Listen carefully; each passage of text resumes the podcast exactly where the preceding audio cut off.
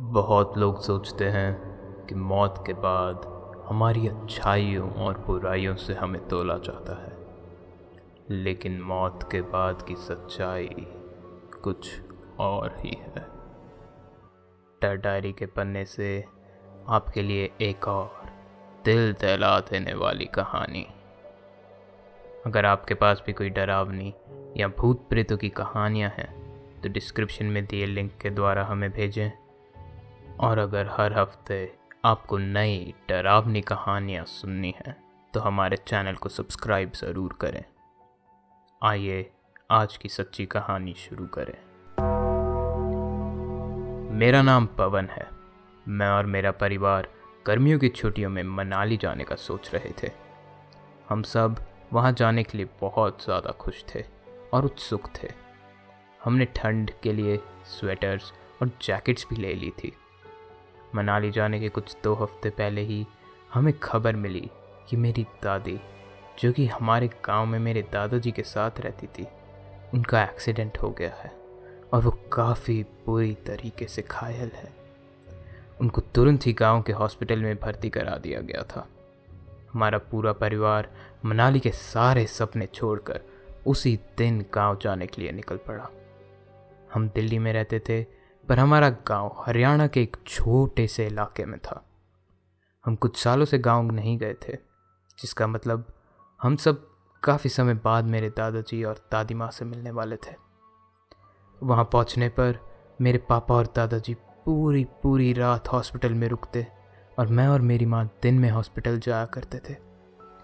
दादी को जिस कमरे में रखा गया था, वहाँ पर मुझे जाने से मना किया गया था, क्योंकि मैं सिर्फ़ तेरह साल का था। और उनकी पूरे शरीर में काफ़ी ज़्यादा चोट आ रखी थी। और मेरे पापा ये नहीं चाहते थे कि मैं उनको इस हालत में देखूँ। मैं कभी कमरे के अंदर तो नहीं गया, पर कमरे के बाहर से ही हॉस्पिटल के दरवाजे के छोटे से शीशे से मैंने उन्हें देखा था। वो अपने बेड पर बेहोश पड़ी हुई थी। उनका पूरा चेहरा सूजा हुआ था। उनके चेहरे का रंग भी पूरा सफ़ेद हो चुका था। उनके एक पैर में प्लास्टर लगा हुआ था और पूरे बदन पर चोट लगने के निशान थे। ये देखकर मेरी आँखों में आँसू आ गए थे। मैं वहीं उनके कमरे के बाहर बैठा था, जब मेरे दादाजी कमरे के अंदर से आए। वो काफ़ी दुखी लग रहे थे। उनको देखकर साफ़ समझ आ रहा था कि उनके अंदर की उम्मीद अब टूट चुकी थी और उनको समझ आ गया था कि दादी अब ठीक नहीं हो पाएँगी। मुझे उनके चेहरे पर सूखे हुए आँसू तक दिखाई दे रहे थे। मानो, वो दिन रात बस रो ही रहे हो। मेरे पापा ने उसी वक्त दादाजी को गले लगा लिया और वो दोनों रोने लग गए।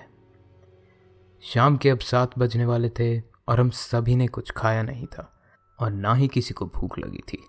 पर फिर भी अपनी तबीयत को ध्यान में रखते हुए हम सब हॉस्पिटल के ही कैंटीन में कुछ खाने के लिए गए।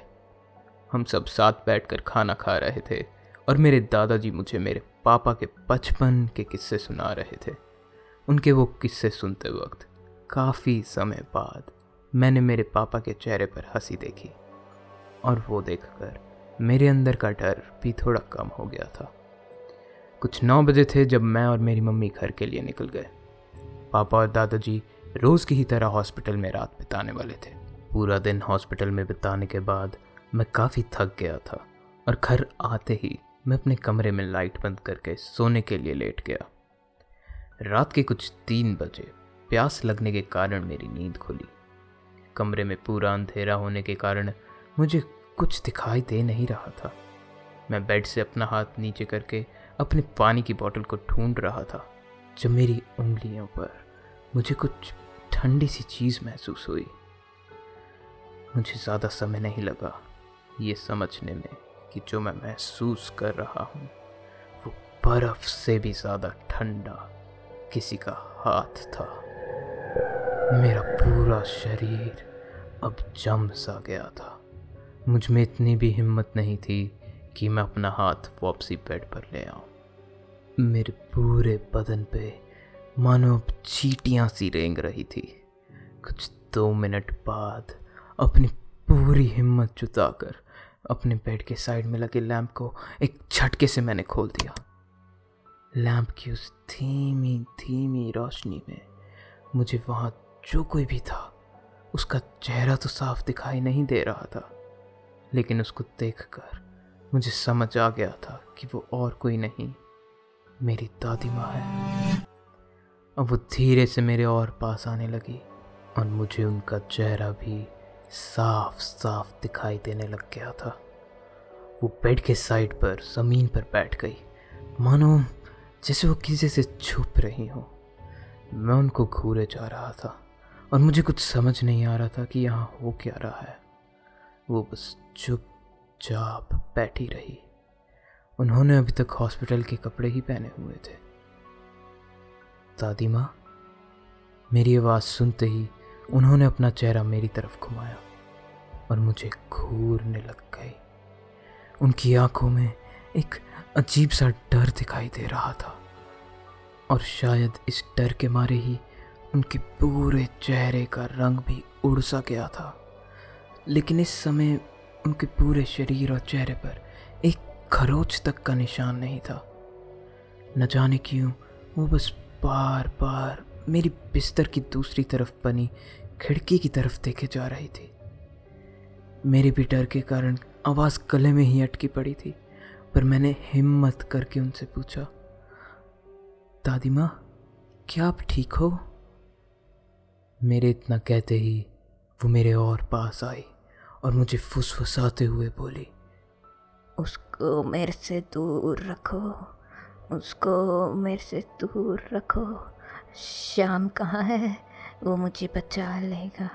शाम कहाँ है? वो मुझे बचा लेगा।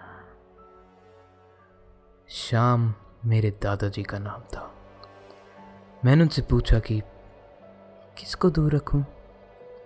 मुझे कुछ समझ नहीं आ रहा था। मेरी दादी माँ इतनी घबराई हुई थी। उनको किस चीज़ से बचाना है? आखिर दादी माँ यहाँ आई कैसे? मैं मन ही मन बस यही सोचे जा रहा था।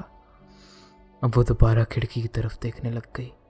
उनके चेहरे पर बढ़ते डर को देखकर साफ़ साफ़ समझ आ रहा था कि उनको वहाँ कोई दिखाई दे रहा है, जिसको मैं नहीं देख पा रहा। वो एकदम से ज़ोर से डर के मारे चिल्ला पड़ी और भाग के बाथरूम के अंदर चली गई। मैंने अपनी दादी को इतनी तेज़ी से भागते हुए आज से पहले कभी नहीं देखा था। उनका ऐसे भागना कैसे मुमकिन था, ये मैं आज तक नहीं समझ पाया। क्योंकि उनके घुटनों में दिक्कत थी और भागना तो छोड़ो, उनको तो चलने में तक कभी कभार दिक्कत आ जाती थी। मैं बहुत धीरे से अपने बिस्तर से उठकर अपने बाथरूम की तरफ़ बढ़ा। मैंने घबराते हुए बाथरूम का दरवाज़ा खोला, लेकिन बाथरूम के अंदर अब कोई नहीं था। मैंने खुद अपनी आँखों से दादी माँ को अंदर जाते हुए देखा था। वो अचानक ऐसे गायब कैसे हो सकती है? तेरह साल की उस नन्ही सी उम्र में ये सब होने के कारण मैं बहुत ज़्यादा डर चुका था। और तभी अचानक मुझे मेरे कमरे के दरवाजे पर ज़ोर ज़ोर से खटखटाने की आवाज़ सुनाई दी। मैं वहीं रो पड़ता, लेकिन दरवाज़ा खोल के मेरे पापा मेरे कमरे में आए। उनकी आँखों में आँसू भरे हुए थे। उन्होंने मुझे बताया कि कुछ एक डेढ़ घंटे पहले ही मेरी दादी गुजर गई थी। ये सुनकर मैं ज़ोर ज़ोर से रोने लग गया और मेरे पापा ने मुझे गले लगा लिया।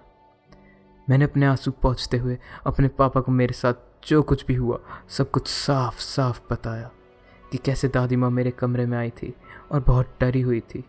कैसे वो किसी से छुप रही थी और फिर अचानक गायब हो गई। मेरे पापा ने मेरी पूरी बात ध्यान से सुनी और मुझे उनके चेहरे पे घबराहट साफ़ साफ़ दिखाई दे रही थी। लेकिन उन्होंने मुझे दिलासा देते हुए कहा कि दादी माँ भी इस दुनिया से अच्छी जगह पर है और खुश है। मैंने उनकी बात मानने की पूरी कोशिश करी, पर आज भी उनका वो डरा हुआ चेहरा मैं अपने दिमाग से निकाल नहीं सकता। दादी के क्रियाक्रम के बाद मुझे मेरे पापा ने बताया कि मेरे दादाजी ने भी क्रियाक्रम से पहले मेरी दादी की आवाज़ सुनी थी और उन्होंने उनको बताया कि वो खुश हैं, किसी भी तरह की तकलीफ़ में नहीं है और हमें भी खुश रहना चाहिए। ये सुनकर मेरी चिंता कुछ समय के लिए कम हो गई। क्रियाक्रम को अब एक हफ़्ता हो चुका था और सब कुछ ठीक जा रहा था, जब एक रात मुझे एक बहुत भयानक सपना आया। सपने में मेरी दादी रो रही थी और किसी चीज़ से बहुत डरी हुई थी। मुझे मालूम तो नहीं किससे, पर वो बार बार मुझे उस चीज़ से बचाने के लिए कह रही थी। इस सपने के बारे में मैंने किसी को नहीं बताया, क्योंकि मैं नहीं चाहता था कि घर के उस दुखी माहौल में मैं और दुख लाऊं। ये सपना मुझे पूरे एक महीने हर रात को आया करता था। धीरे धीरे करके वो सपना तो बंद हो गया। पर आज भी मैं यही सोचता हूँ कि क्या मेरे दादाजी ने सच में मेरी दादी की आवाज़ सुनी थी? या वो आवाज़ उस चीज़ की थी जिससे मेरी दादी इतना डरी हुई थी? मैं सिर्फ़ प्रार्थना कर सकता हूँ कि अब वो जहाँ भी हो, ठीक हो और जिस भी चीज़ से छुप रही थी, उसने उनका पीछा अब छोड़ दिया हो। उम्मीद है आपको डर डायरी की आज की ये कहानी पसंद आई होगी। अगर आपको ये कहानी अच्छी लगी तो हमें कमेंट्स में बताएँ और अपने किसी दोस्त को भी सुनाएँ।